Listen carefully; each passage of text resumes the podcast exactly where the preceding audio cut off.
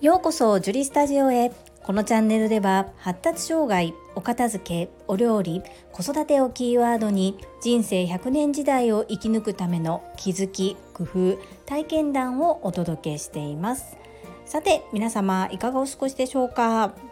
本日のテーマは知識は持ちつつ専門部門は専門家へです。最後までお付き合いよろしくお願いいたします。第182回目の放送でレイアウト図設計図を書くのは誰の仕事というような内容でお話をさせていただきました。私は個人の活動として整理収納アドバイザーという資格を活用しお片付けのサポートをしております。その中で先日伺ったお客様のところでお引越しに伴う新しいオフィスの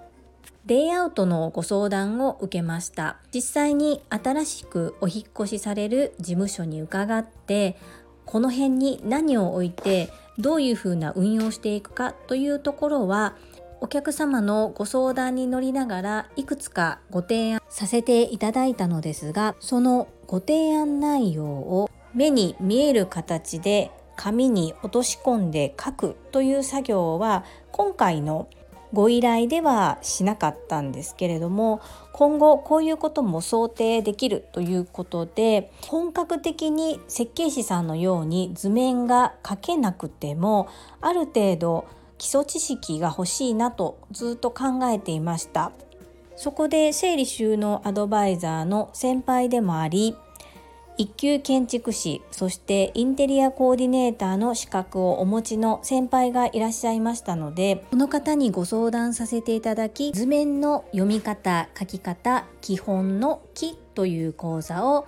開催していただきました。最初はオンラインで開催ということにしていたのですが比較的近くに住んでおられることそして私がその先輩と一緒に受講する仲間の整理収納アドバイザーの方にどうしても会いたくてコロナ対応をしながら密を避けて換気を良くした空間で対面で講座を開催いただきました。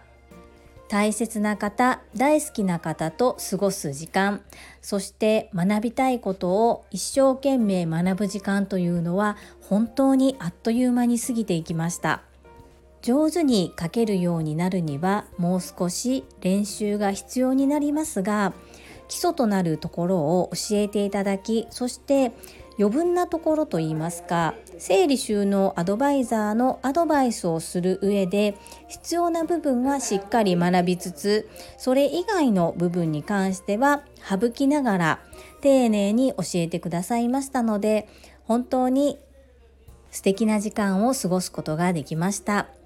これを自分のスキルとして定着させれるようたくさん練習していきたいと思います。そして本格的な依頼が入った場合にはその先輩の整理収納アドバイザーの方にお仕事を外注させていただけるお話もできました。私が見よう見まねでするよりは本格的なことをお客様が求められた時は専門家へ外注する。全て自分でやらなくちゃという形で全部自分で背負って中途半端なことをしてしまうようなそんな仕事はしたくありませんでしたので横のつながりのパイプもできてそして私も胸を張ってこのようなサービスもご提案できますという形でお客様にご提案することができますので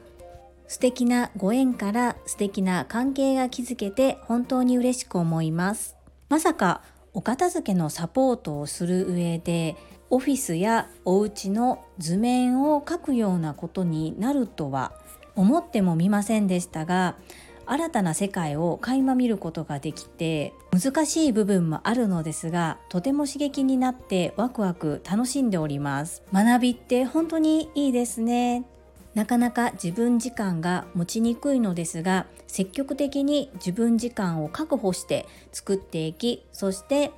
一日一日を大切に過ごしていきたいと思います。皆様は今日はどんな学びを得ましたか？何かを習いに行くだけが学びではありません。日々の生活の中で学べることたくさんあります。物事の見方や角度を変えるだけで見えてくる世界や考え方がガラッと変わります。あなたが今日一日を無駄に過ごした時間は誰かが懸命に生きたかった時間なのかもしれない。このお話は私の尊敬する大好きなボイシーパーソナリティ。世界はあなたの仕事でできているの朝倉千恵子先生がよくおっしゃる言葉です。特に最近私も本当にそうだなというふうに思いながら今まで以上に日々大切に生きるようにしています。今朝早く地震がありました。いつどこでどんなことが起こるかわからない。そして地震大国の日本。大切な人を守るためにも強くたくましく明るく生きていきたいと思います。それでは本日も最後までお付き合いくださりありがとうございました。皆様の貴重な時間でご視聴いただけること本当に感謝申し上げますありがとうございますママの笑顔サポータージュリでした。